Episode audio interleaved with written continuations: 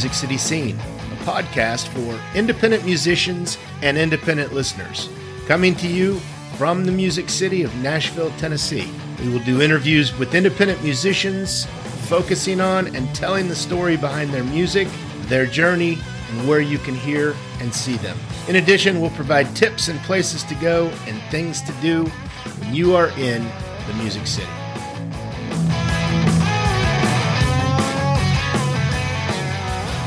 Hello and welcome to the Music City scene. Hi, everybody.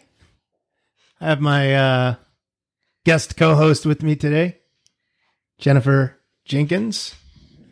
I'm here. She's here. Third time's charm.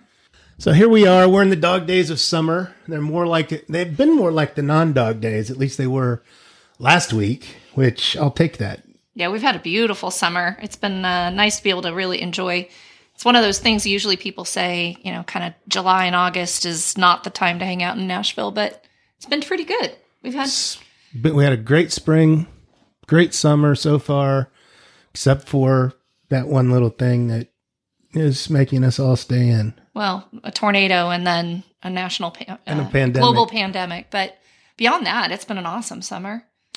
Yeah, so you know, we were hot last. Well, no, we were cool last week, and I say cool. We had no humidity, and then today, I think it really just kind of jumped up, went kind of crazy. This, this is the new segment on the Music City scene weather updates. Music City scene weather. I'm just complaining because it got warm, but Nashville is still maybe I'm gonna say a third open. You know, essential stuff is open. Some restaurants with limited seating, some music venues with restrictions. yeah, you got to just do a little research and uh, but there's things to go do. And we were able to get out and do it over the past few weeks a little bit. What did we do? Went out and saw some music. Yeah, we did. We went to the Commodore Grill.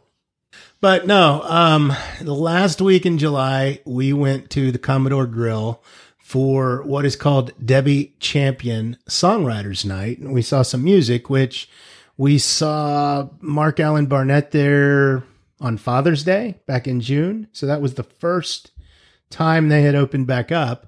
And then we went back out at the end of July to to go see and talk to Earl Nelson. And so this week, we'll get into Earl here in just a second. As we get into the show, we'll tell you more about him, who he is. But let's move to our sucking on a chili dog segment.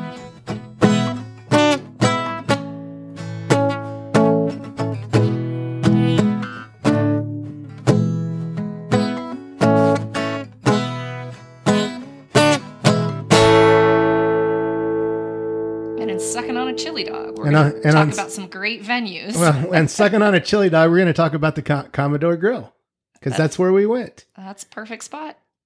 it's it's different times there's no doubt about it and i think if you go on to the best place to get any information on the commodore grill is on facebook so go to facebook search commodore grill nashville and like the pictures and stuff that they have of the food it's not the same food that we had on july 27th um you know they show pictures of the food in in an awesome plate and it you know it's looks really great and now it's like paper plates and plastic They cups hand it to you on a 10 foot pole. yeah they get yeah, set and it down. and they have their tables in the exact spot where if you move the table like an inch they come make you move it back which no i'm all for don't get me wrong but that's the world that we live in right now yeah, being open is is top priority. But the Commodore Grill, I guess, different than a lot of other in terms of music venues.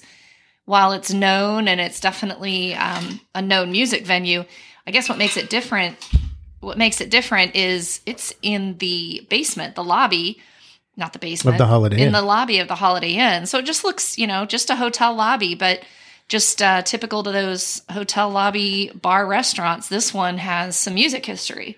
which if you ever come to town and you want to watch vanderbilt play football and you got a room on the back side of the holiday inn You you right could down. watch the football game There you go. in Vanderbilt Stadium and not have to go to a stadium that needs to be updated. We'll leave it at that.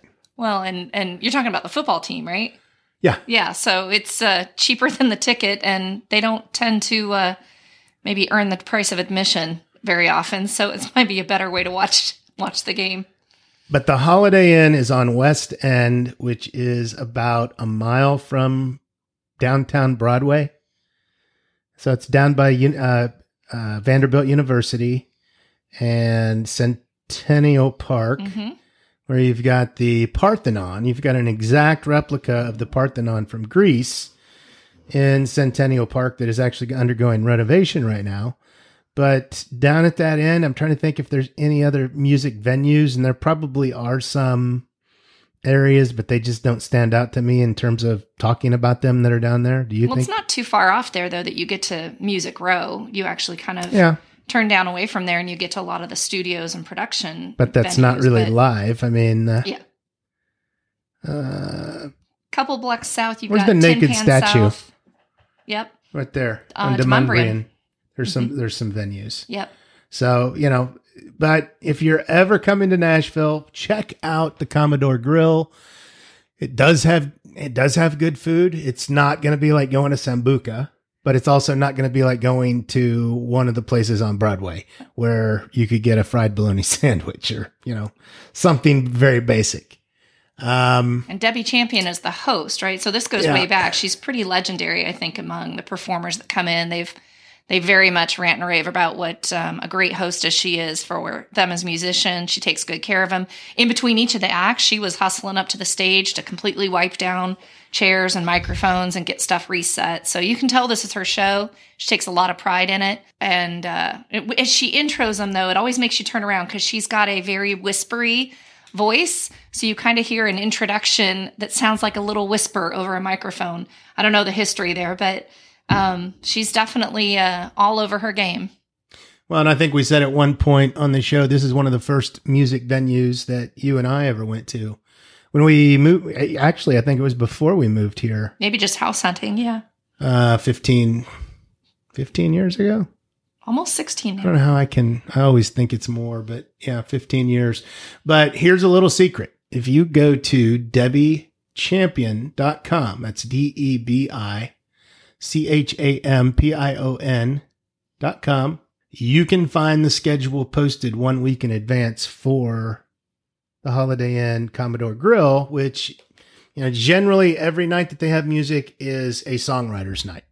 There are some where you have feature songwriters that are going to be in the round, and then there's there's nights where um, I want to say Monday, Sunday, Monday, Tuesday are like you just have a revolving door where every 30 minutes you've got two or three new songwriters that come on stage and perform for 30 minutes and then they get off and you know another group comes in. So, you know, you can see a lot of just regular acoustic acts in a in a quite a short amount of time. That's what's great. I mean, it, it definitely leaves you wanting more. You'll get somebody up there that you're really enjoying, and then before you know it, they're off and the next group's on. But the good side of that is if there's somebody who you're just not vibing with or you're not crazy about their stuff, they're only on there for two or three songs, and then there's a, a turnover and a whole new group of artists up there. So and some are unbelievable and some are like you're like eh, i'm not really sure this person sh- should be pursuing dream. this They're following a dream.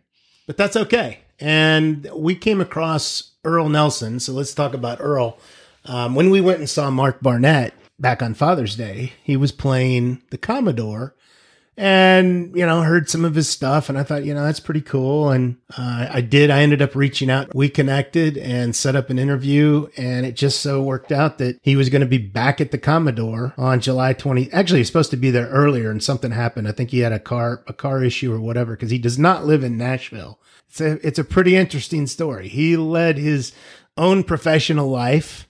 I think early on he was, you know, kind of one of these guys that is very creative, did some acting and stuff, lived on the West Coast when he was younger. Then he had a family. He moved out of the creative stuff for a number, uh, probably 30 years. Yeah, I mean, I, it, that's a little bit why it's a kind of a loose connection to Music City scene, and that one, he's he comes through here and he is seen here, but um, his his base and, and a good part of where he plays is either going to be in Texas Austin. or, or uh, up in Philadelphia, actually, right? Yep, So he's you know he he. He comes through Nashville and he fits here and he's um, easy to find here and be seen, but um, he's not, you know, kind of core Nashville. Um, but the other thing is, you know, we tend to find a lot of these artists and really understand this whole like life journey into what they're doing um, and the artistry and the singing. And he's fairly new. I mean, he's only been doing this for real, for serious, for about four, four years. Yeah, four years. So definitely one of those "What do I want to be when I grow up?" people that most of us are still trying to figure out what that is going to be. Uh, it was it came to a point where he had his kids old enough and he could follow his own dreams and being a musician was what he wanted to be when he grew up. So here we are. Yeah, so he wouldn't tell you how old he was, but I think no. he's a little older than you. yeah, you listen in the interview I asked, and and that was a no no, but that's okay. I get it. If you want to learn more about Earl Nelson, you can go to earlnelson.com. That's E A R L E Nelson.com. I'm sure it, will be in the show notes too, right? Yeah, he is. He and he is not the Earl Nelson who is a serial killer. And let's just stop that right now. If any of you any of y'all Google him, you're gonna come across Earl Nelson, the serial killer. It's no relation. It's not a true pr- I didn't crime ask podcast. him if he was related, but yeah, we're not a true true crime po- podcast. You can find more about Earl on Facebook if you go to earl.nelson.180 or just search Facebook for Earl Nelson. Singer songwriter version. Yeah, he's got he's got two pages up. He's got his singer songwriter page Looks like he just posted time in the studio with Blaze. You're not subscribed. So his, his YouTube channel is earlnelson.com. Um, he's out there working it. He's he performs with a band called Earl Nelson and the Broken Promises. They mostly perform in the Philadelphia area. Uh, there's some good videos online with him and the band performing. They've got some great stuff that goes on. But you know, bottom line is Earl is a guy who started off I think he had an aspiration for music or an aspiration to perform. And then after 30 years in a career, he decided, I'm going to go do this. He's living the dream. He's living the dream. He's kind of, you know, I, I don't know, you look through some of his stuff, he can be kind of a, a rugged cowboy look, but he can also look like uh, an edgy kind of Bono. That's what I was going to uh, say. He's got a Bono. he's got a, a Americana folk Bono look. Yeah, yeah. So definitely creative. I think even at one point we'll tell you he wrote a children's book. So this guy's done a lot in his life, and I think you can hear it in some of the songs he's pulling together, finding his own way, you know, finding his his vibe. We hope you enjoy this. This is Earl Nelson. It's a live interview, so there's some background uh, going on, but just to tee up this interview, we went to the Commodore to watch Earl and decided to do the interview in the lobby of the Commodore, the Holiday Inn. There is some background in this. Uh, I believe we, we were mic'd up. So we had mics on Earl, mic on you and I. Um, so there may be some background noise or whatever there, but, uh, you know, we thought we would try an out of the studio interview because as hopefully COVID gets done, we will get to have more of these where we go to live events and, and can have interviews like this. So without any other delay, here's Earl Nelson.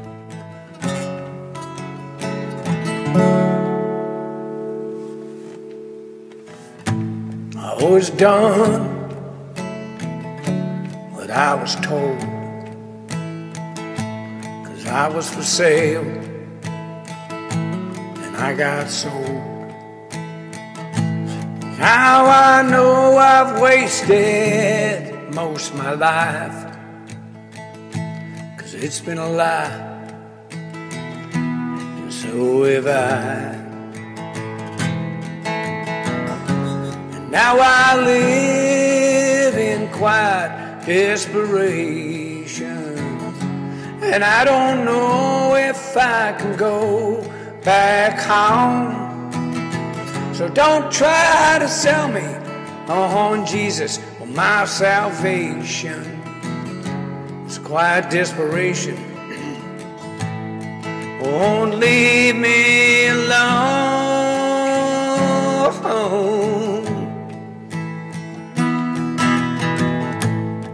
I confess, yeah, I killed a man. Not with a gun, not with my hand. Oh, I killed him one day so this is the first time that we've done anything outside of the G Town Studios, what we call it, Germantown Studios. So we're at the Commodore Bar and Grill Songwriters Night. Well, I was going to say one of our very first trips out here, house hunting. we were staying out in this area and stayed around here and went into the Commodore to listen to some music. You don't remember that? We probably were staying yeah. here. And so it was um, it was our first like, oh, there really are songwriters in Nashville. It's not just a, a gimmick. Right. So it's been full circle now. We come and see uh, the real deal. How did you get here today? We're going to start with that question. Sure, let's go. Let's go. At the That's a very loaded beginning. How did we get here? Well, uh, it's been a long journey, to be honest with you. You Yeah. know, uh, you know, I'm not. I'm a little what they call not long in the tooth, but you know, I, I've been around, and uh, I've always been in entertainment, one way or the other, all my life. Uh, my kids got older, and uh, you know, it took 30 years to raise them and supply the you know the, the money and the house and really live that uh, that what do you call middle class or upper middle class life Yeah. and i did that and then when they started kind of like you know falling off the tree and going their own way i, I saw my escape So, did you perform before? Oh yeah, I was uh, I was an actor a long time, and uh, and nothing big, but I did you know L.A. and I did theater, and uh, did like that. And, and back in then, and this was in the '70s, I was a singing waiter at a place called the Great American Food and Beverage Company. Yeah. And celebrities and musical artists would come through there, and we had a, it was a it was kind of like a, yeah, it was a good gig. It was like if you got you had to audition. So if you got in there, you were like uh, kind of the elite, and you were you would, you know, yeah. Go ahead.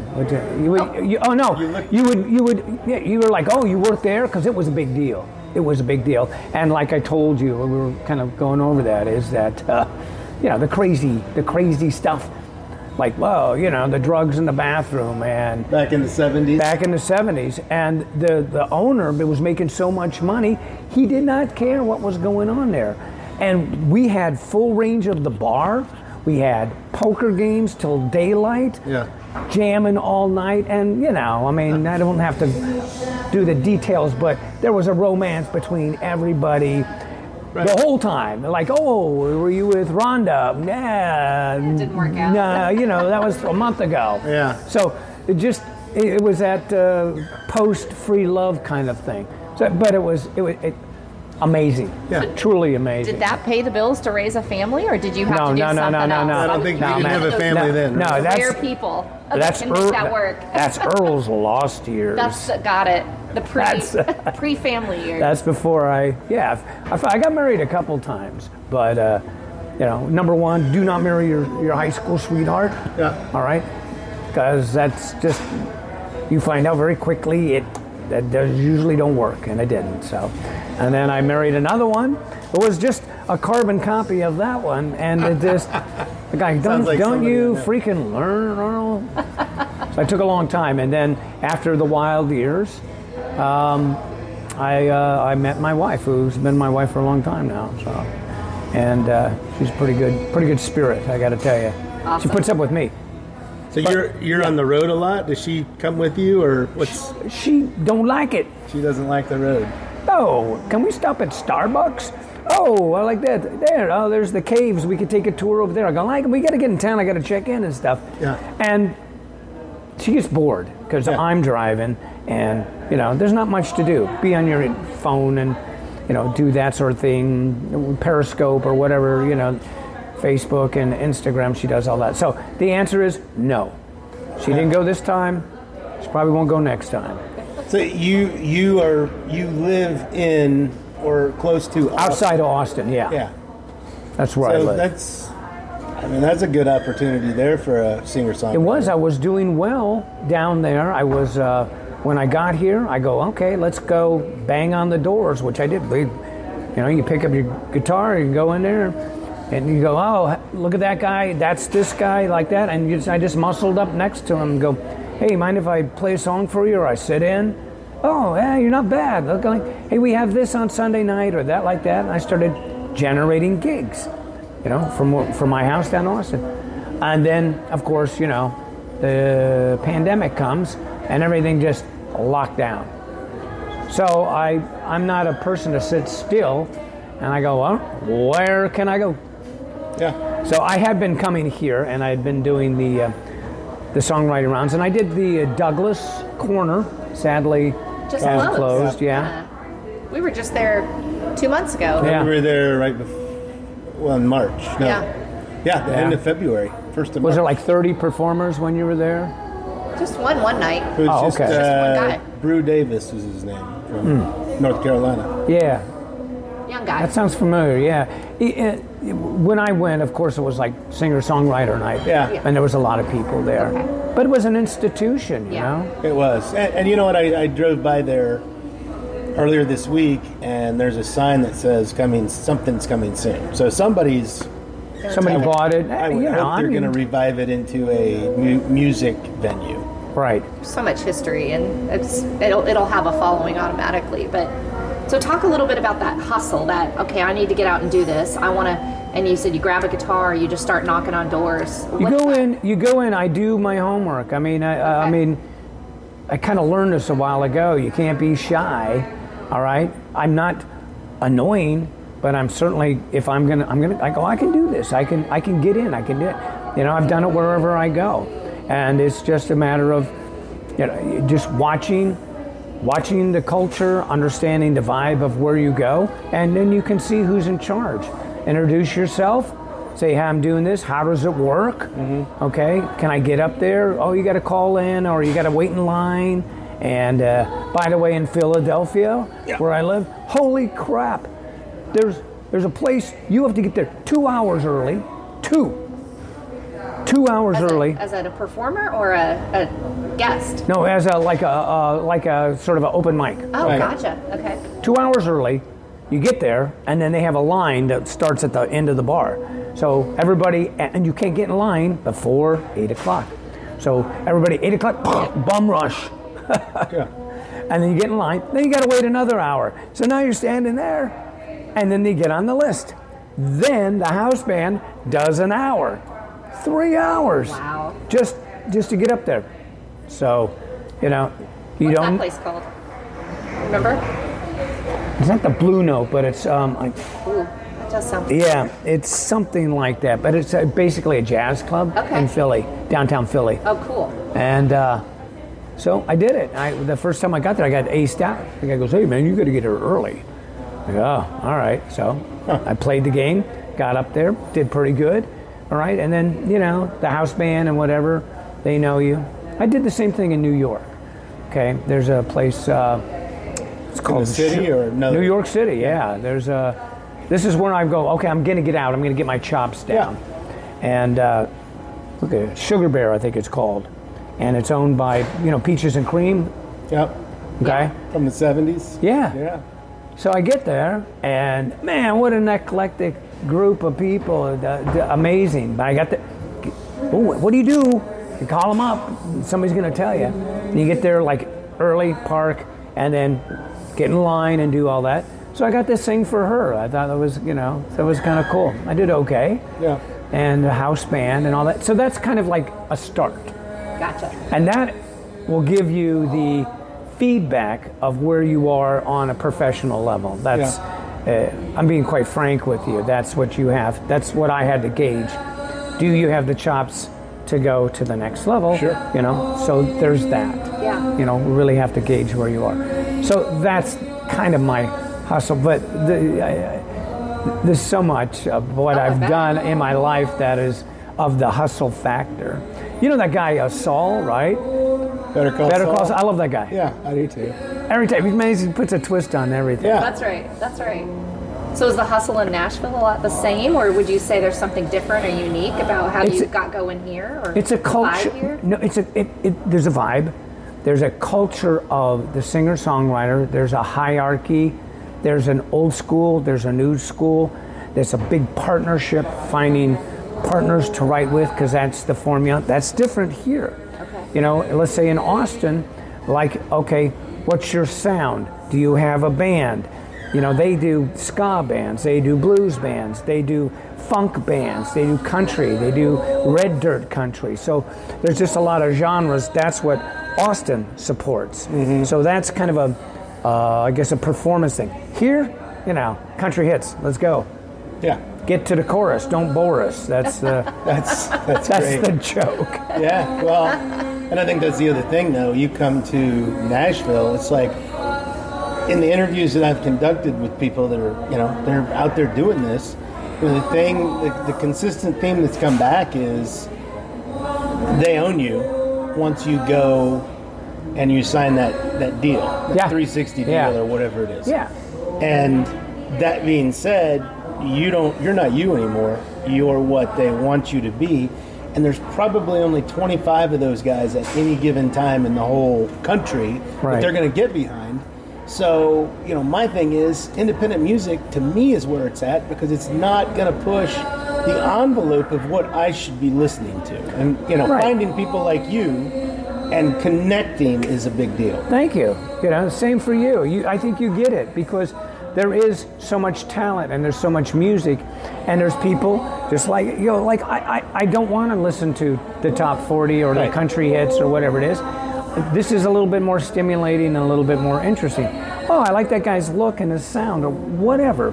That is actually the future of music. There'll always be. I hope ta- so. I hope it well, there's going. always you know, there's always the Britney Spears and Yeah. the, uh, you know, that's kind of old, but all of these people, and if you look at them, okay, to me, uh, there becomes a, a really a manufactured insincerity about what I'm looking at. You know, you go, oh, this is a new image, like a new rapper of, of the week. Yeah. You know, whoever they are, and they got a new thing, and they're saying a new little hook or whatever, and it's just a, it's a machine, it's a money machine, and Yeah. and and that's how. It works. If you have something to say, though, okay, and this is what I do because I'm all about two things. I'm about family and wisdom because I've been around and I know what I know, and it took me a while to get there, and and so if I could give that to, let's say, millennials, because hey, 17 year old is not going to listen to me. But I think the millennials are going to be lost. They're going to be lost looking for it because it's all me, you know, all me, me, me, and all that. They're going to get there and they're like, now what? Uh, what's this all about? So I'm trying to do, uh, I feel like I connect with my age group fairly well. Yeah. So, but if I can take that wisdom and push it towards them, you know, like little messages and songs and stuff go like, maybe it clicks. Maybe they go, yeah, yeah, that line is what I do. Right. All right. We heard that tonight. One of the first songs you sang had something about the parents and staying grounded, and, Right. and then your your co- the the co-performer there, she said something like, "We need more parents like that," and so Right. it struck her. It's obvious, and I think that they are seeking that, right? So the media and and influencers have told me what to think, but I'm lacking this grounding. So I think family and blood you know wisdom family and blood and and it, it is something so innate. And I, I, I, I experience it so many different ways but it's just it's just something that that uh, everybody knows about. And you know and of course I think that uh, our, our society and the way things are set up is really stretching the family and tearing it apart. But if you don't need to do that. You, you I mean you, you got to hold on to the last thing you got. And I'll, I'll tell you a story. It's just nutty how these things happen. So my grandfather died, you know, Lewis, and uh, he died in Missouri. I flew him out to California with my brother, and they were going to bury him next to his wife in California. And so he's out there, and we're having a family reunion at my brother's house in uh, Huntington Beach. And we get there, I get there, I get a I get a cab and I get dropped off. And at my brother's house, there is a tractor from a tractor trailer, mm-hmm. and there's a guy. This is in a driveway, and this a guy sitting on the you know like they sit on the step. He's got a wife beater on, and dirty jeans, smoking a cigarette, and he's got a mullet. And I go, who the fuck is this? Why is he parking his stupid truck? We're having basically kind of a funeral, Funeral, like right. that. and I'm walking up and I got my little tote and I'm like, Earl! Earl! I'm looking at this guy, who is that? Why, it's Uncle Donnie. he drives a big rig in Missouri and he's there. I go, this, this guy looks just like this big, stupid hick. Ignorant, you know, Yeah. exactly what you're smoking and everything like that. And I get closer and his tooth is missing. Right. I go, like, what else, right? Sounds like So uh, looked like a family vacation. Completely. like if you saw him, you just saw him at the rest stop or something. You go, yeah, I get it. But then you're Right. like, crap, that's my family. that's my that's my people. We connected. He goes, how you been? I go, I've been pretty good. Like that. I saw a picture of your kids. Oh, like this. They're like, how's Debbie, your sister? Well, she's up in Reno like this. Oh yeah, what's it like that? Yeah, sad about it's like this. Yeah, he was 93. Boom, connected. Yeah. Just Bonded. just done. And so all of those stereotypes and what Yeah. people look like and all that gone. We connected. And and I could cite so many different examples of that. There's another one um, where my my sister sadly died, and uh, before she did, she gave a daughter up for adoption. And when this daughter named Lauren was at this funeral, she came in. Okay, she was 13. She came in very shy and like, "Uh, you know, who are these weird people? There's Uncle Donnie and there's Earl and my brother, who's very abrasive. And uh, I don't know. She sits next to me. We have a little computer. And we're looking at pictures. I go, yeah, that's mom and pop, and this is like this, like that. She goes, oh, there's my mom. I go, yeah, it's a picture of mom. What's she like? And like that. I'm, I'm talking same thing. I hadn't seen her in I don't know, eight years. She fit right in. Just a connection. Just blood, Yeah. blood and family. It just Yeah. it's real. You can't you can't deny it Right. and you can't just talk about it. It is something that's real. So anyway, those are a couple themes of family Mm-hmm. and tradition and those sort of things. I think um, are very important, and that's really a lot Do of my you use that in your yeah your writing? I use it a lot, eh, you know, the cowboy song and whatnot, and I've Yeah. got some other fun things. But that's uh, uh, that's one that comes back a Yeah. lot, and I and I really feel good. I can dig deep in some of those things like that, like that one, you know. Um, our mom and dad lived down the road a spell. Mm-hmm. That same old house with a fake deer and the wishing well. That's right. Everybody knows that house. Too. Yes. and I thought, oh, you know, I've seen that a million times. So that's that's Yeah. what I'm about. What what kind of music do you listen to? Oh jeez, I, I listen to everything. So you know it doesn't. Bob Seger. Yeah, Bob Yeah. Seger's my man. Against the Wind. Yeah, I love it all. I, I, I know Bob Seger songs that most people don't know. So you know that's me. Well, that's But a, the most popular wedding song, right? Against the Wind. No, no, no, no. Just take them old rockers off Oh. You know the that's shelf. the one song that drives me nuts because it's overplayed and it's not that good. It's it's a got a good hook to it. It's about it. Yeah. But no, I think that, and you asked me this question. The thing is, I grew up. Bob Seger was my guy. Yeah. But I really didn't get into paying attention into, to music until I was probably 30. Really? What? Why Yeah. was that? Well, I, I got a guitar and I started looking at people like Townes Van Zandt and Guy Clark, Yep. and and I just, you know, they got me. And the thing is, I'm like, where have these guys been my entire life? Well, they've been right there. But that's the other thing. I think if you come to a place like Nashville or Austin or wherever it is, you're going to run into that. And so that's what's drawn me to do this now. And I, I picked up a guitar 20 years, years Yeah. ago, and I started doing Guy Clark songs. Absolutely. So yeah, that's one of the guys that influenced me, and I think I think in your music you probably get the same thing. Yeah, I have a lot of a lot of those things. You know, I mean, you can go to Dylan or Yeah, you know, I mean, definitely. I got. I, I will tell you that uh, our hometown that song, yeah, pretty much uh, John Cougar Mellencamp Yeah. sound alike. You know, but I mean, I just that's me. Yeah. Right. Okay. It is of that, let's say, a genre. We'll call we'll call it like that. But I, you know, I really liked some of the things he did. But I mean, I had influences uh, very odd, very odd. You know, I don't know if you ever heard of Dan Hicks and his Hot Licks. Anyway, so I'll have to look it up. Look it up. But it's a he is a he is a performer with a kind of a cowboyish swing Yeah. but he's got a 70s kind of like uh, cute girls with them singing great harmonies Right. and, and, and catchy little tunes. And he's kind of a humorist too. Okay. Fun. He can tell a story. Huh? I said he can tell a story. I'm Yeah, and, and the songs are different. And I, I, my friends didn't like, you know, the high school buddies.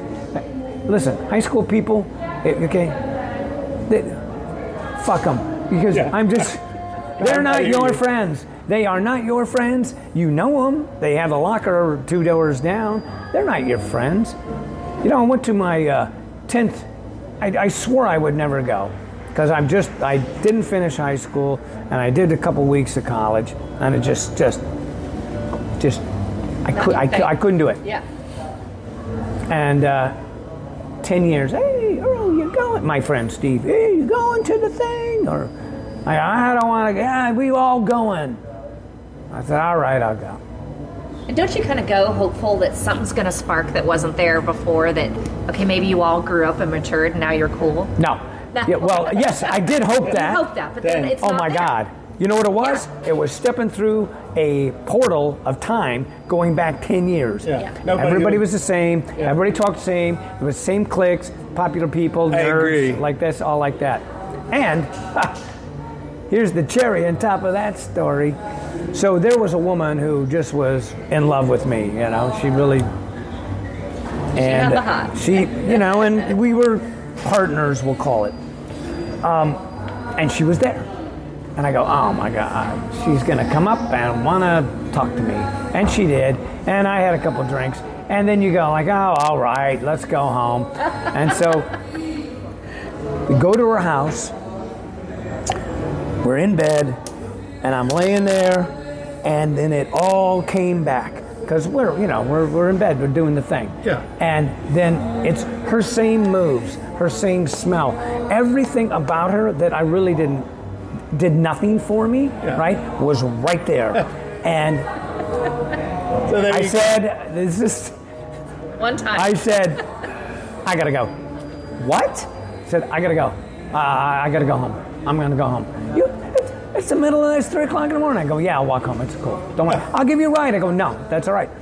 All right. put my clothes on, walked out the back door, and I walked home. And it was a little bit of a hike, but I, could not. I couldn't. I couldn't. you couldn't be there. Like what you said. Yeah. Right? You said like nothing changed. yeah. right. What year did you graduate high school?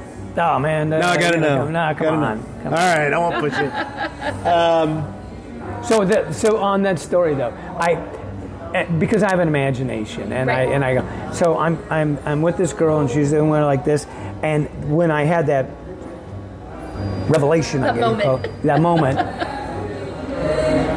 who's in the corner Rod Serling imagine if you will Yes.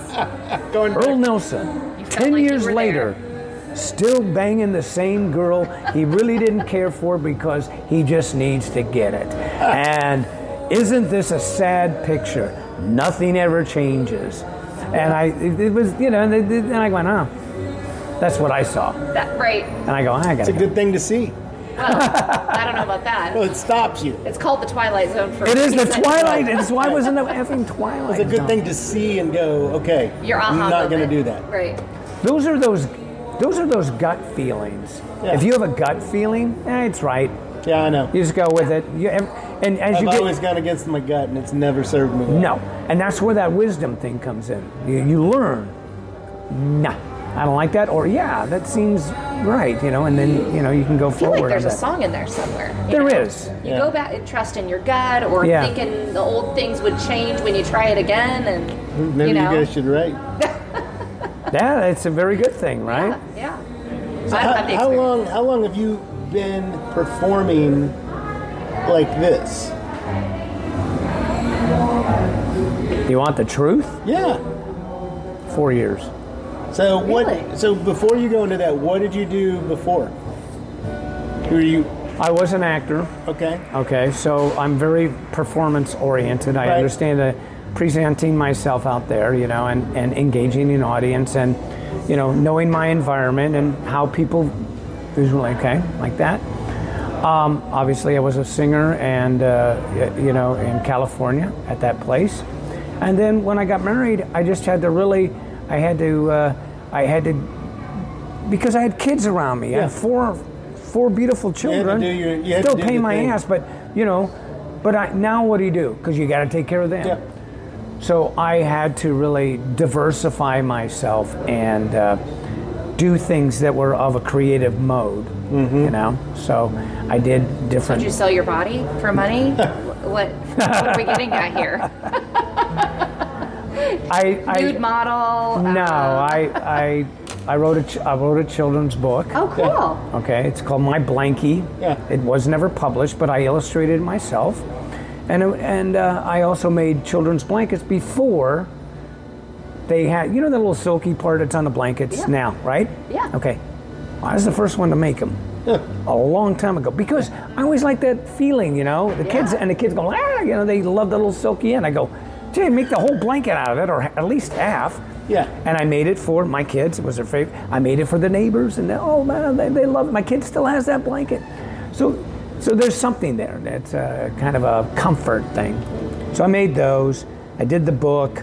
I learned to sew really good, so I was making that sort of stuff. And then I was writing kid songs and doing that kind of stuff. And of course, you know, then you work and, and sell your soul to a corporation. Or a nine to five, or eight to four, or eight to Yeah, five. yeah. I was in. I was in upper upper management. I actually moved from California to uh, to Philadelphia to open up the East Coast. Me and another guy. We get out there and uh, location after location after location, and uh, did very well, you know, money wise like that. But you know, driving the BMW and all that, that was all bullshit. It was it wasn't me it wasn't my who I am, but I did it, and I tried to tell myself it was real, and it was just not. And uh, happily, I'll just tell you, I've been fired a few times. Yeah. Something happened. Me too. and I got canned, and it was like panic. Here's You're making chance. all this. We got to do all this. We got to do this. And then, you know, I landed on my feet, but I had to retool. And I go, you know, in a way, it was a blessing because you learn. You go, that wasn't important. It Yeah. really wasn't. And It's an interesting. Yeah. How'd that conversation go with your wife to say, okay, all that corporate stuff and all this dependable income, and we're gonna we're gonna go in a different direction now. I'm gonna I'm gonna play music. well, that was a very difficult day. yeah. I said, you know, if you really want to know the truth, truth of it, um, the company is in. It was in. Uh, when was it? 2008, when there was a big turn downturn. Right before the So what they yeah. did is they they, they sliced out 60% of upper management. Mm-hmm. So I lost my position. They they gave me a position, but it was de- it was demeaning, you know, and it was below what my skills were. Okay, so. This is just how I am, you know. I, I worked there, but then I started doing, I started hustling everything I could. Everything I could. I did side jobs. Yeah. Uh, I will say that I was a farmer. Yeah. Okay. Okay. All right. Okay. You were early in the curve of uh, Yes, I was. That's a good thing. I was a farmer. Yeah. and uh, know I, I had a you know a corn on the cob was one of my Yeah. one of my best uh, sellers. Okay, and uh, I did well with that. Yeah. I learned how to do that, and uh, you know other other. You other. were a pioneer because I, I, I really was. Yeah. And then I go, how do you do this? I said, everybody wants this. Everybody wants corn on the cob. So what are you going to do? I, I had a, I had a code. I call it donuts. So you want a bag of donuts? Okay. Yeah. gotcha. So I did that, and that subsidized, and, and that made me feel good because uh, it was it's it, there's a there's a science and a creativity to Absolutely. it. So, so that just again, what do you do? Just like okay, well, I'm going to do this, I'm going to do that. Then I started with the music again. I just you know kind of put a little studio and stuff, and my kids got involved and all that, but I couldn't go out and chase it. Uh, that stopped. I was in Pennsylvania, okay, and then I sold the McMansion when a couple kids moved out. Bought a little house. Then my daughter was living in Texas. I go, let's just live in Texas. All right. So we moved to Texas. I bought a little house, all cash. Nice. I only got utilities. That's it. No carpet, nothing. So that's just that's how I can do this now. Yeah. You know, without having oh, I gotta make money as a musician. Right. I don't have to. I can, but I don't have to. So That this is for you started doing this way. I started for you. chasing this thing r- real, like not hobby, goofing Yeah. around. Oh, listen, no, like real, like I'm gonna do this. Watch, I'll do it. This is how you do it. How do you write these songs? How do you write that songs? How's my voice? All of these things that are part of uh, developing yourself as an artist, I got really serious about it, you know? I do a lot of research and I talk to people and I steal. Shamelessly, right? Hey, there ain't nothing new. Yeah. Like that? All Hey, all been done. done. oh, I stole the line. You know what it is? I love you. Okay. No, everybody. Never heard that one, right? Yeah. Yeah. Point being is that there ain't nothing new. It's you, it's how you present it and your and your voice and that sort of stuff. So where do you want this to take you? Where do you want to go with it? Two things. Okay, I would like to sell some songs. If there's uh, an artist who, uh, you know, likes something like that, or maybe I can write something for them, or partner up with somebody and do that.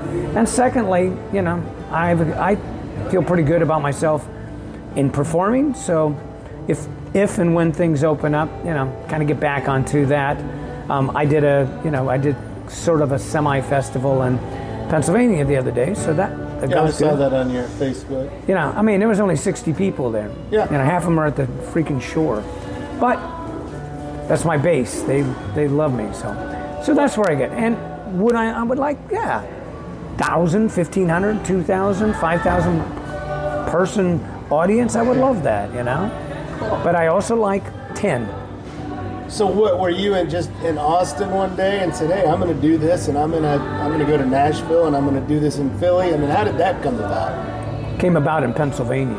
Okay, when you were in Pennsylvania. when I was in Pennsylvania and I downsized, and I said, I told my wife, I go, look, I'm going to get really serious about this. Money's fine, um, but I'm going to go out. And, you know, let me just tell you, motherfuckers, not you, but I just Yeah, I said, I said, you don't, these people here in, in Philly, they don't know who I am. Okay.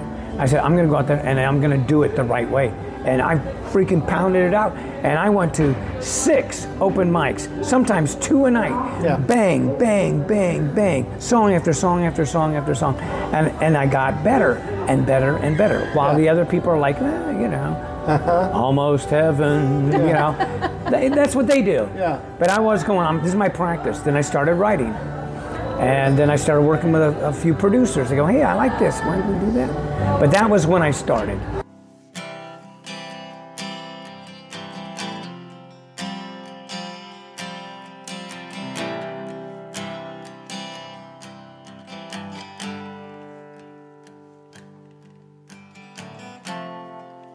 Well, I ran through my life like a spoiled child,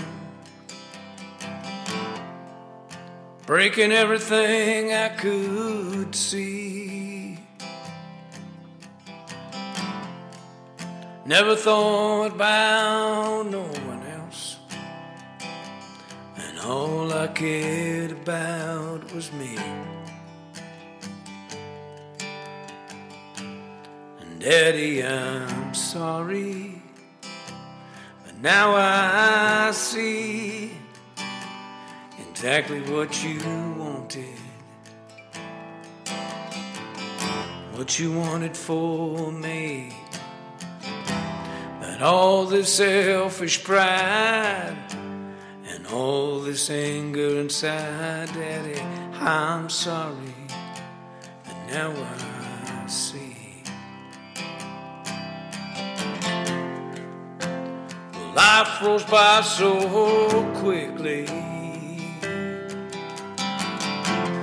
Now I got a family of my own. Got a little guy, daddy, ha, he's got your eyes. He even scolds me when I'm wrong. Daddy, I'm sorry. But now I know takes a lot of love and sacrifice to make a family grow. And it's all because of you. Well, now I know what to do, Daddy. I'm sorry. But now I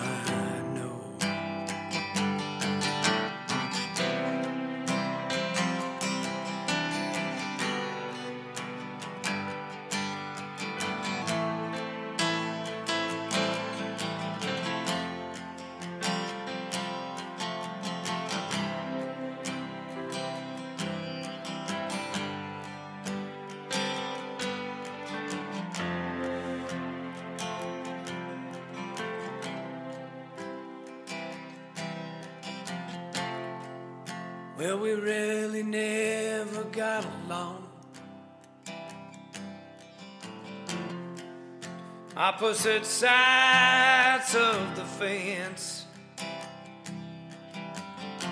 You told me about things I didn't care about. But now they all make a lot of sense. Daddy, I'm sorry you got old. And the day at the doctor,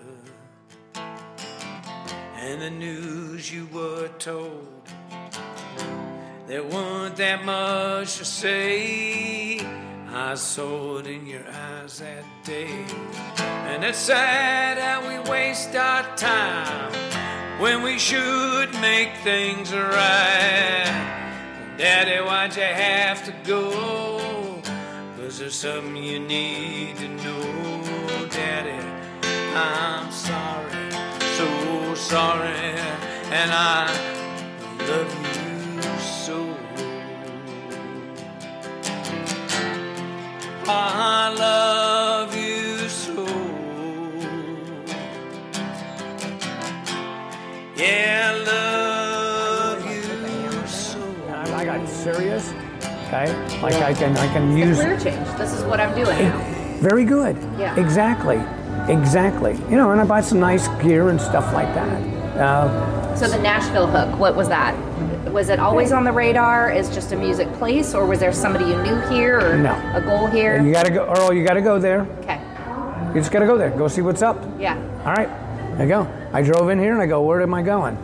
I said, well, I'll go to the Bluebird. I played the Bluebird. I go, okay, is, is that what that is? So I see a lot of nice people, some fairly talented, some not so. I go, how do you measure up with that? Not bad. Okay, let's go to Douglas Corner. Let's go see how that's all. Okay, like that, all that. Great reception. Some of my earlier stuff, you know. Okay, good. And I came here. I go like, okay, what's up with this? So she like this, and I, you know, did the three song set.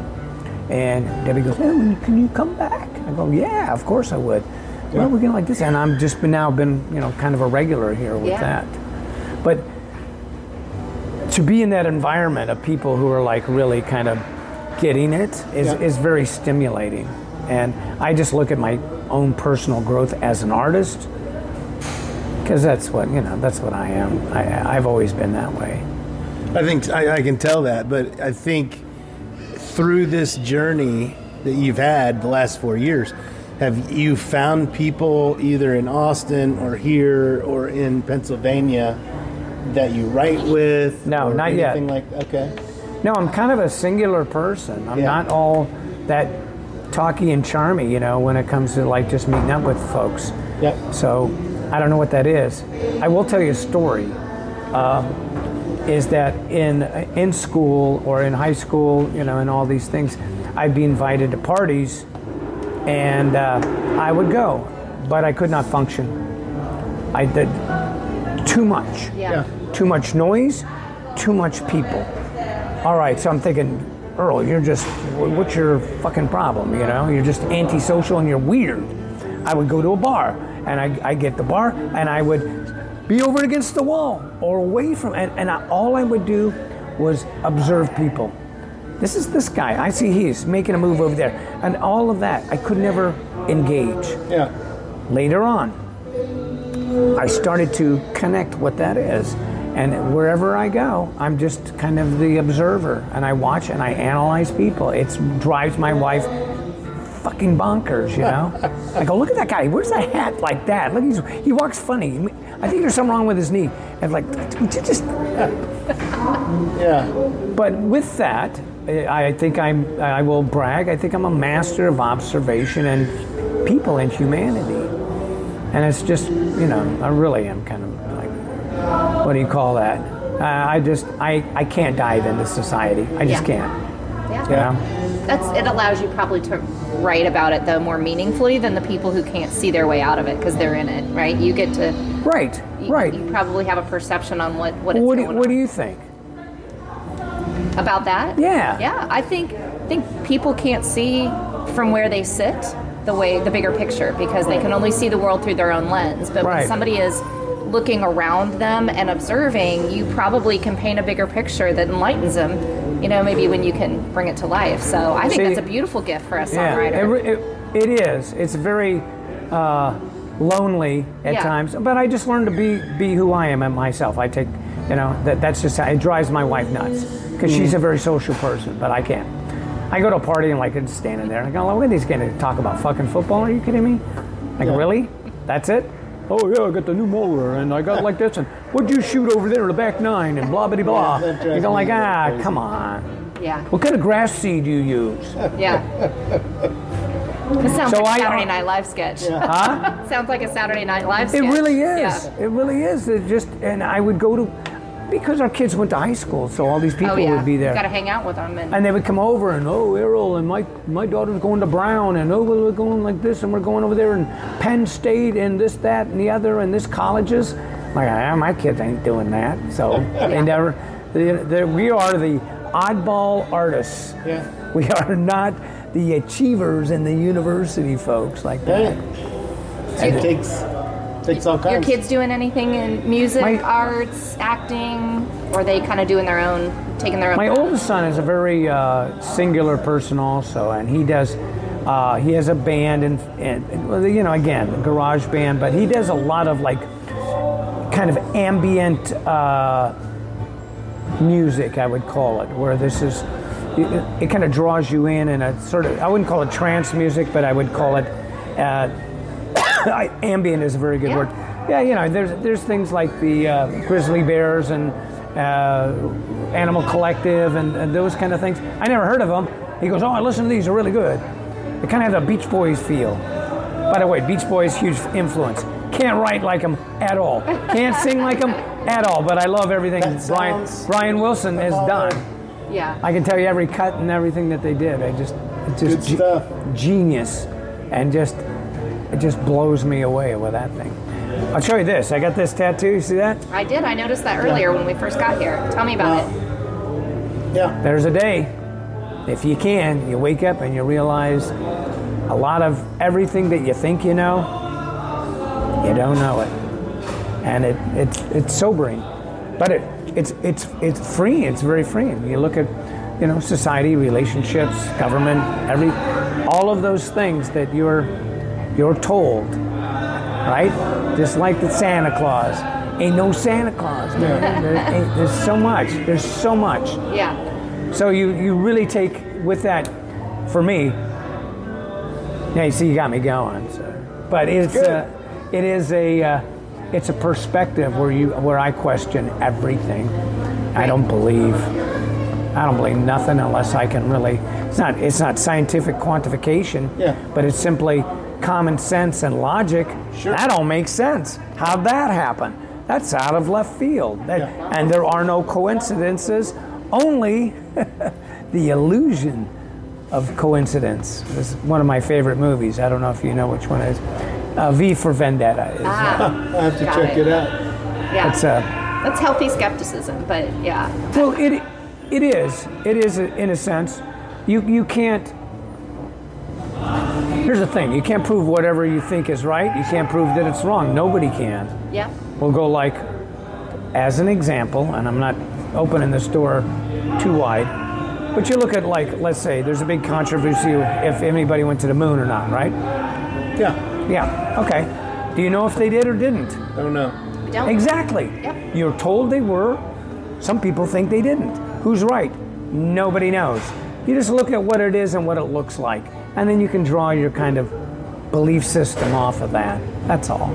So that's Yeah. that's how I think. Sure. Well, I think that, and not to bring it back around to this necessarily, but I think that's the spirit of what you're trying to do is say, don't just look at music by what you've been spoon fed through media, labels, TV, the radio. Yeah. Money, Unpack it. money. Yeah, money. Go, go figure some stuff out from your, for yourself. That's where the wisdom comes in. If if if if, if wisdom, which is is completely ignored completely ignored.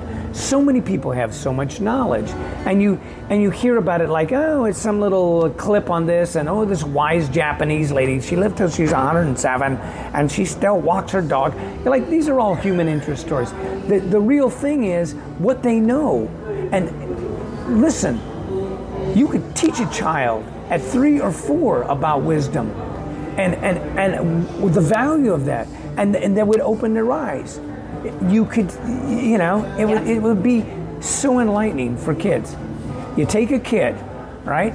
He has a Japanese parent and he has an American parent. Yeah. Okay? At three years old, what language is that kid speaking? Both. Both of them. No challenge there. Oh, I don't know. Hand him a violin. What, what, what? Yeah. He starts playing the violin. Okay, give him a computer. Yeah. Unlimited. It's only when they're older they get like locked down. Yep. Yeah. So, so why not wisdom? Why not that inherent, you know, knowledge that you get when you're older? Yeah. That brings it back to my message. That's what I want. That's what I want to feed people. You know, we all know what it is when you're older, but if I could get it to some younger people, maybe, It's awesome. eh, the- maybe the light bulb goes on a little bit. And that's my life story. Jesus. Well, then how, how did you get connected with your band, The Broken Promises? All right, so I was playing up in uh, Doylestown, and I needed a band. All right, so I go, uh, okay. So they had this jam going on, and these people would come in and out of the jam, and I was looking. I'm going, nah. I was kind of selective. And this was in the last four years too. Yep, Okay. everything. Yeah. Every, everything. I'm talking. amazing. I'm talking. See, see my boot. See this? Yeah. That's the gas pedal. Now there we go. Full fucking blast. and uh, I go. I met a drummer who's, you know, kind of my manager. His name's uh, Adam Howell, and uh, very sarcastic British. You know, well, fuck off. You know, like that.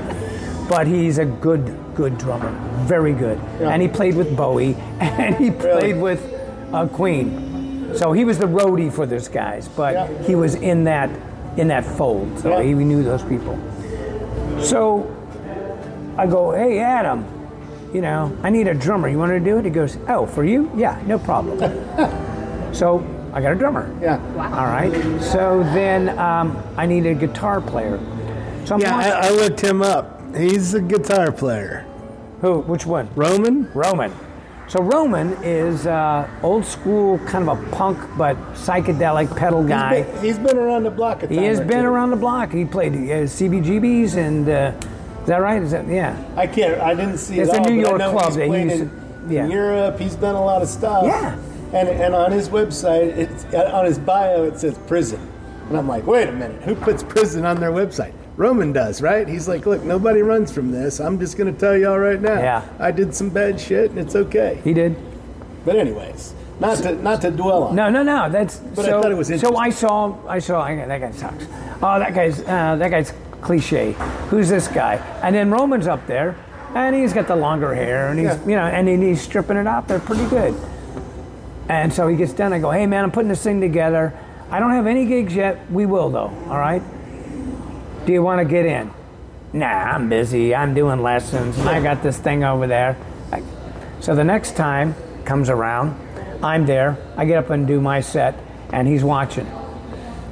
Get off of there, because I could seriously, I could rock it out pretty good. I could really. Well, and that's what I was getting at. I saw you guys do uh, a cover, Rolling Stones cover, uh, "Shelter." Give me Oh, shelter. yeah, that's good. And I'm like, man, that, that was a good jam at Yeah. at Pucks. Yes, it pucks. Yeah. So that was where this was all happening. So then after he saw me, he goes, "Oh yeah, hey, uh, you still interested in a guitar player?" I go, "Yeah, all right." So now I got a guitar player, and then I needed a bass player, and I went through I don't know, fucking 15, 15. Mm-hmm. Shit, shit, shit. Oh, I'm prog rock. Okay, great. That's good for you. I ain't playing that. And by the way, just so you know, I'm not the easiest guy to play with because you need to watch what I'm doing because I'm going to move shit around. I'm going to change the dynamics for the audience. Right. Because I play the audience. It ain't I ain't locked in. Oh, here we going to the bridge. Not like that. I will stay on something if it's working, and I'll move it if it seems like it's you know okay. So uh, I went I went ban and dan and dan and here and there and everywhere, And then I was playing some other places, and I got to uh, this woman, Rachel Conrad, who's you know drop dead. Everybody wants to bang her. Ev- Everybody. She's just good looking, you know. But really, just like fucking, you know, it's not screw loose, but just very undependable, very flaky. I, I called her Miss Biscuit. Okay, that's her. Flaky biscuit. She Miss Biscuit. I know I'm a biscuit. I will get your ass over here. And she can sing. So we started doing like a duo, and then I go, You play bass? I said, Just sit in and play bass. She gets in there and plays bass, boom, done. Then we had a keyboard guy that would sit in once in a while. But when we would do that, that group right there, uh, we can nail it. And it was magical. It Good was chemistry, huh? Yeah, very good. Very good. And, uh, you know, then I moved away. But you know, I mean, we were getting booked and we were getting a reputation. People really liked us. Do you like playing by yourself or you like having a band? I like accompaniment. I like if somebody can play some lead in the middle. That's pretty good. Yeah. I mean, I would love to have like a Texas kind of bluegrassy kind of thing. That would be fun. But I have a, a few genres that you know that I use. So, do I like playing by myself? If there's the right audience. Mm-hmm. So, if you're talking 30, 50, 60 people in a room, sure, that's cool because I can hear them. I can, Yeah. I can, I, I can feel them. Um, so there's that. Then when you get into a noisier thing, then of course you, Right. bang, you need the, you need the drumming going like that. Fill the space. Yeah, Yeah. there's nothing, there's nothing worse than being on stage and nobody listening. And I played South by Southwest, and uh, Yeah, I saw you. Uh, I saw some of your performance on stage there. That was Yeah. good. It's good. thank you. Yeah, it's awesome. Nobody listening? They're coming in for the free barbecue samples and whatnot. Yeah. I'm going, ah, I thought it was a big time, but I was there. Yeah. Yep. I got to awesome. Austin and I got in Southwest the first year. I go, okay. So anyway, that is, I feel you know uh, somewhat successful in doing that, and I just push it, man. I just push it. So besides Austin, Nashville, Pennsylvania, are you playing anywhere else? Not right now, but New York is on the on the map. I, I did a couple things up there, and had some very good reception. So, it, if you think about it, Austin, Nashville, Philadelphia, New York is an hour away, hour and fifty. So I could do a loop like that. So are you driving all these? Yeah. Yeah. Man, come on! You're, you're paying the deuce. I got like a I got a, like an old I got a uh, a Mal- uh, Chevy Malibu. All right. Yeah. I got a Chevy Malibu, and I, that baby does me good. I take care of her, and uh, I just get there and you know, me and her That's right. get it done. You know, that's cool. Your butt get tired? Mine does. I drove back from Kansas City. Oh, you did? this weekend and uh, eight hours. It's up hard. And eight hours back, and I used to drive all the time. Right. Yeah. So You're, what what's the hardest part for you driving? I don't know. I like just put. I do like putting in music or a podcast and just going. Podcast good. Yeah. Yeah, listen to that. This is a great podcast. You ought to listen to it on the I road. will. Yeah. You're gonna- I definitely will. well, and, and we've got. I'm on it. Of course, I want to hear it. You know. Yeah. Is that my voice? So you know, what's your end game? My end game is to make a career out of this. Yeah. And if it makes good money, great. If it doesn't, that's okay because it's satisfying. Like what I did today, I felt that was good. And I felt like uh, those songs were well received and that coming out of me Yeah. felt very, that feeling is very satisfying. So first, it's about being fulfilled that way, and Yep. then it's about okay. It ain't, the, it money. ain't the money, you know? Thank you. because anytime you monetize anything, it's fucking corrupted. It's Yeah. done. And so, yeah, that's what everybody says. And my son, I had to teach him a lesson. Okay, he did in Pennsylvania. Uh, he feels really bad because he's a creative spirit like me. And he got this idea that there's this old, it's called the Mahoning Drive In. It's out in uh, western Pennsylvania. Yep. And so him and his buddy contacted the owner and say, dude, we love your, what's going on here? Oh, we do those things on the weekend. That's it. Nobody comes. They go, but there's the, the potential. You know, let's do a retro this and we can do a, a zombie night and we could do it. So they worked it for a fucking year and they got this thing going. Now it's a big deal. But my son and his friend got cut out of it. And so he was like, you know, pissing and moaning about that. And I go, hey, Corey, who's, who invented it? Me. I go, okay, so some other asshole monetized it, big deal. He didn't think of it, did he? No. Okay, what are you crying about? Okay, it wasn't. You, the, the, the, the satisfaction is the, the creation, Right. Yeah. not the fact that you were able to capitalize it, you know, and, Yeah. and make sub sandwiches and Jimmy John's or who gives Yeah. a shit, you know? Well, and then the money can, becomes an anchor. Now you can't get out of it because Exactly. you're stuck there. Now you've got all these ideas. Go do the next one. Go do the next That's one. that's the, you're that's liberated. that's my life. Uh, Yeah. I'll t- listen to this. So I was a surfer, right? So I'm in a surfboard shop as I had a job, and it was raining, and it was winter in California, and it was cold. And uh, my the owner goes, "Hey uh, Earl, you know it's uh, it's snowing up in the Sierra Madre up there, Like, you know, because it always would." I go, "You know what somebody needs to do?" I, I said, "I thought of this: to get a board and curve it up on the edges, then get snow boots, and then you anchor them on there, Yeah. and then you can slide down the hill, and you can like surf down Like the hill." surfing. And he goes, are you fucking nuts? Ain't nobody gonna, nobody's gonna do that. Two, Yeah. three years later, Yep. snowboarding. There That's huge.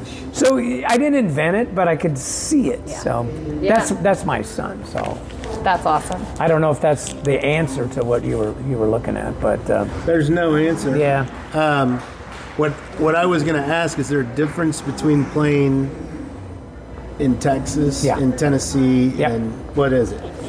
Texas cowboy, cowboy. All cowboy. Uh, yeah, but you know, more like um it's a different it's a different feel and theme. I mean, you Yeah. can go on and on in a cowboy song, and like uh, you know, like the four or five verses, tell a story. Okay, there's that, or you know, yeehaw, and you know, uh, strummity strumming, you know, and, and- yeah, dozy-do. yeah, yeah. there's that, Gotta have a fiddle in the band. Or accordion that works good. Yeah. Here, it's really songwriting craft. So that's the difference there. And then Philadelphia is entertainment, okay, and different genres of entertainment. Uh, when I come to town, Earl Nelson wears a cowboy hat, and uh, but I have uh, I have my stamp of uh, arrangement and presentation with all of my uh, material. I take I'll take covers and I just turn them into how I do. Like um, what's his name? Uh, yeah, this uh, I'm, I'm I'm drawing the blank. What would you do if I Joe Cocker? Joe Cocker. Yeah. He, he could see that. completely does his own presentation. Yep. You are so, but but he sells it as himself. These are all covers, you know, and he does uh, Tupelo Honey or Into the Mystic, and but they're beautiful Right. in, In how way. he presents himself through the song. I do that too. I really, and I pour my, my guts into it. Yeah. So, so uh, as far as like Philadelphia and, and Pennsylvania, there's those slightly different genres, but it's entertainment. So there's not really a a musical culture, so to speak. Maybe downtown, you know, some rap and uh, uh, you know, I mean, Philly was a big kind of like, you know, uh, not rhythm and blues, but uh, uh, you know, I met Sister Sledge one time. So yeah, Philly's more of a hip hop town. Yeah, yeah, urban, Yeah. more of an urban thing. Fresh And- Prince started it all, didn't he? Yes, he did. so where can people see you live? Let's start in Nashville. Well, here's a good spot because Yeah, uh, Commodore. I don't know what else is open. Uh, the listening room is open, and the Bluebird's not open. No, I don't know that there's any other. I don't know of venues like this that are open. that's why I'm here And some of the bars down on on Broadway. were open. I don't know if they are now. And they were having music in there, but Right. Well, when I was in Austin, I was working at Sixth Street. If you're familiar Yeah, with Sixth yeah. Street, that's just like you know grind out shit and then you know do you know Wagon Wheel? Sure, yeah, like that. It's just same music to attract to get people to come in and buy drinks and that. Nashville Broadway. It's it's all Yeah, Rocky same thing. Mm-hmm. Top and and and covers, all of it. Right. And I, and I don't have a problem with a cover, but I want to hear original shit too. Right.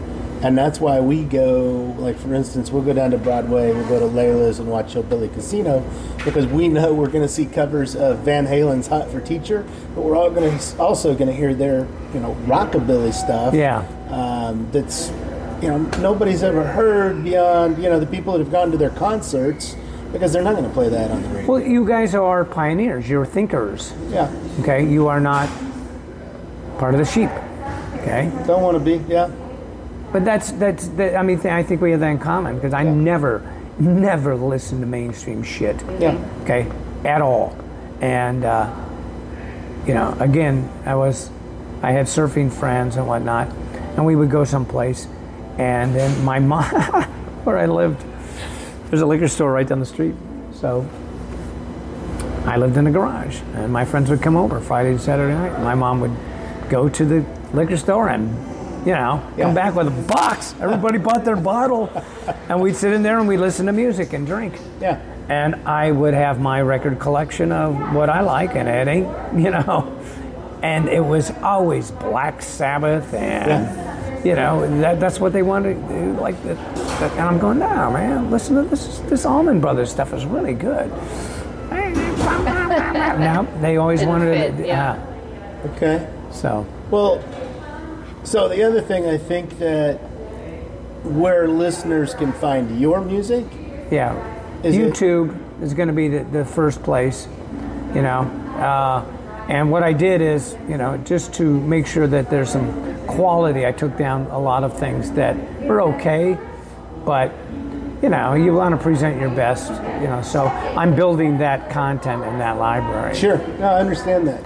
The best thing for them to do is really friend me, okay, and follow me on Instagram. Yeah, Instagram. So you can go, you know, friend me on Facebook. You know, look me up there. You can see that stuff. Or you go to Earl Nelson Music on uh, on Instagram, Okay. and then you'll really get a feel for you know what I'm doing. And Perfect. Well, and when we get into this, and inter- we'll we'll do it like a probably a four or five minute intro of you Yeah. in the podcast itself. So before we start the interview, and we'll bring up your Instagram, your Facebook, your YouTube. I do have earlnelson.com, so Okay. there's that. There's a little bit of content on there, not a lot. I have I, I wrote some stories. They're pretty amusing. So if you want. Yeah. Oh my God! Yeah, there's one. This is my brother. This is on the plate. We, me and him, man, on the. we were. I just we did not conform Yeah. at all. Yeah. Is at this your all. abrasive brother? This, this, no, yeah. Oh yeah, that's Mike. the one- yeah. That's Mike. Uh, Let me do an impression of Mike. Oh yeah, fuck them. They're, they're stupid motherfuckers. You can't like that. fuck them. They don't need that. I bullshit. I'll do whatever I want to do. Ah, that's awesome. So uh, I call him. We, we have a code name. I call him Monty. That, we actually know a Uh, so- monkey who talks Yeah, I do like know a Monty who does talk that way. There's a playground, right? And he had the playground uh, women who had whistles. So, first thing, there's a story is when they had whistles, I went to the store and I bought a whistle. So, so they'd be going like, "Don't run, okay? Get off the monkey bars." So I'd be doing something, and I just randomly blow the whistle. And it took like three days for them to hunt me down, and they took my whistle. You're not supposed to have a whistle. We have the whistle, and I was Oh, like, my and I go, you know, the whistle is is is very annoying, and it's and it, it makes you think, stop, uh, uh, stop having fun, stop having fun, and uh, programs you. Yeah. Right. Stop I blow the whistle, the dog stops and sits Right. down. That's how I saw it. Like I, I'm not a fucking dog, okay? But that's how they. And then these these women. There was one particular one was on uh, uh, on a real power trip with the kids, and so there's uh, the, the, I'm laughing because I. Okay, it was just before. I, it, it was just before Christmas, and we had a pet rat in in the school. But they wanted, you know, we go because Christmas vacation is going to take care of the rat. So I'll take the rat home, and uh, they go, well, you can't have the cage. What? I said, oh, okay, I'll put it in my pocket and I'll take it home. My mom will be fine with it, right?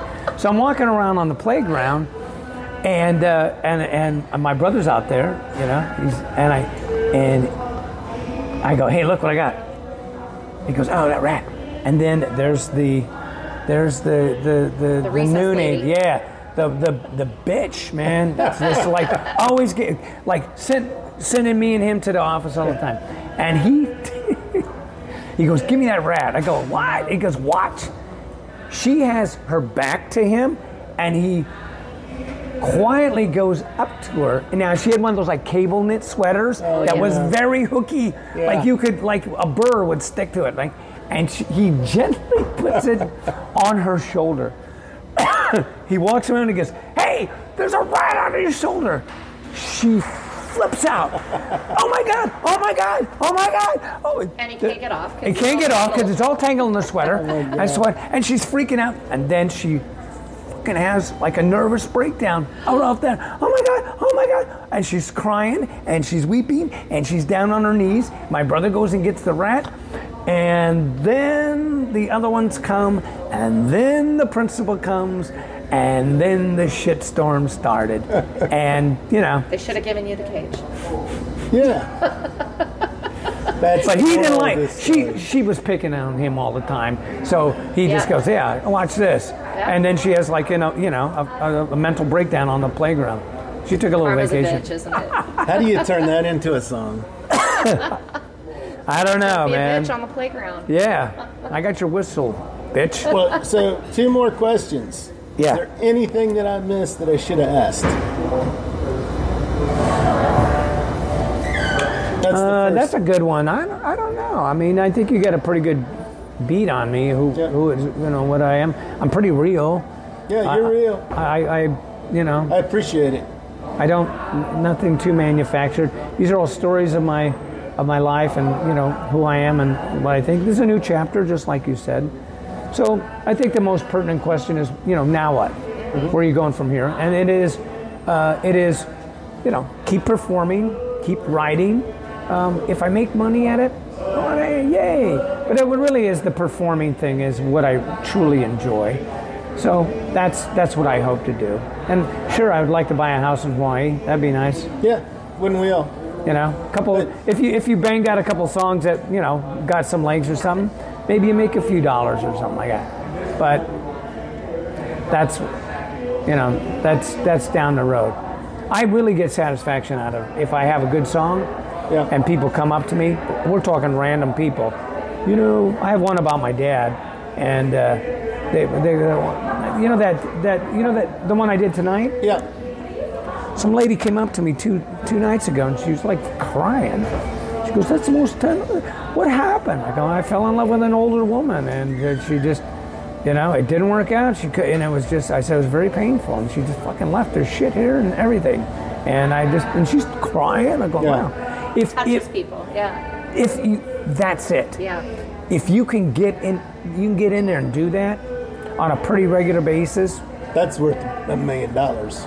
it is monetize that shit man. You can just figure out how to monetize it. if you can touch people uh, again I, I have a few and i, I uh, there's some there's some people with the daddy song i don't know if you heard it but uh, I did. I think uh, you have that on YouTube. yeah on it's my daddy yeah. i'm sorry it's called Yeah. What's the name of the song? daddy i'm sorry Yeah. I, I- you actually performed that on a, a lake. It looks like in Texas. Is that where that is? no that's the colorado river Oh, is it really? Yeah, that's an old that's an old version of it. But I wrote it two days before that, and I was at the Colorado River, and I go, I thought the river was very uh, symbolic of saying goodbye to your father as the river rolls and life rolls down down the uh, you know down the pathway there, and that uh, it's very pretty, you know. Yeah. And it was Would you shoot that with an iPhone? yeah. I mean, it's perfect. I know. Good. It, it turned out really good. Very Very professional. I have an eye for that shit. You know, it's like I know how to Yep. frame things and and then you know at the end what I, I kind of like wait turn around and I leave that's like goodbye Yeah. all right and then you move on you know that's that's that's what I wanted it that's the kind of acting that uh, that sort of thing so And the last, the last question. One piece of advice you would give, and I'm not going to say to yourself because I think you're taking your own advice, but what's a piece of advice you would give somebody that's a millennial, that's a 20 year old right now, and uh, not, I, I don't think following their dream. look inside yourself and understand who you are okay because when you know that person, okay, not what people want you to be, not what people think you are, not what anybody else, anybody has any input on your life, only you do. And if you can get to that and disassociate yourself with judgment, and you don't give a motherfucking shit about what anybody thinks about you, and you can be yourself and be true to yourself that way, you're free. That's very powerful. And I, that's where I got that. I just, my eyes just popped open. I said, mm-hmm. I'm done. I'm done with this. I'm, that's not me. That's not what I want to be. This is who I am. Check it out. And quite frankly, when I got there, you know, doors open and I had the freedom and the strength and the, the, the belief factor about myself. And it, and, it, and it works. And everybody has that. You just got to like do it, you know? Got to tap into it. You, you have to look inside and you have to open your eyes. You have to wake up. Yeah. You know, I mean, I know it's a Be cliche. awake. You have to fucking wake up, man. Wake up. Open your eyes. There's just so much. There's so much you don't know that you think you know, and uh, if you if it starts with one little, it starts with one little fact that if you understand that that is false, and you know, go like that. Why'd they tell me that? That's bullshit. It's, it's more like this. Then that leads to maybe exponentially, it starts opening, that the door gets wider and wider. And then, you know, there's that bright light or whatever that comes at you. Understand who you are, your value as a human being, okay? And that, yeah, you know, you can do anything you want. And you hear all that shit on the TED Talks and whatnot. But it is inside of you. Yeah. Just go get it. You can go get it. Don't Great give a sh- advice.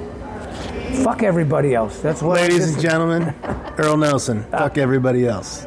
Now I'm good with that. No, it's good that- stuff, and uh, That's that. Yeah, that's the judgment. Yeah. Fuck their judgment. No, I hear you. It, it- it's all it is is destructive. not that I can't say that, but you know, I'm like, yeah, you can go. I get in fights in the produce department wherever I go. You're a passionate guy. well, listen, when I do that, I'm over and I want my bag of food. Okay, Well, I'm drunk and I'm dirty. I don't hardly speak. People hand me money when they see me on the street. And I did my time overseas. Made it back from there. Baby, I don't need nothing but your love to wear. Oh, I'm drifting, drifting way back to you. I got no excuse for the things that I do, but that don't mean nothing. It's just my cross to bear. Baby, I don't need nothing but your love to wear. Goddamn money ain't no good. Won't get you where you should be All the best in life is free. Take it from me, yes I know it. Baby, I don't need nothing but your love to wear.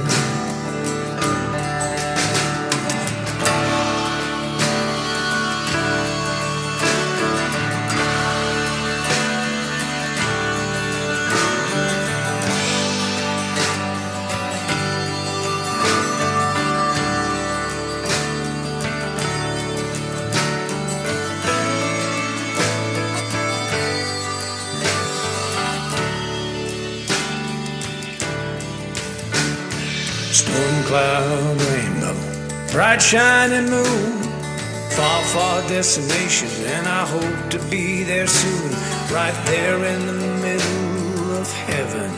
I see you standing there, baby. I don't need mm, nothing but your love to wear. Well, goddamn,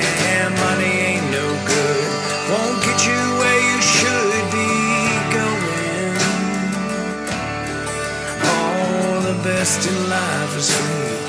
Take it from me, all you know it. Baby.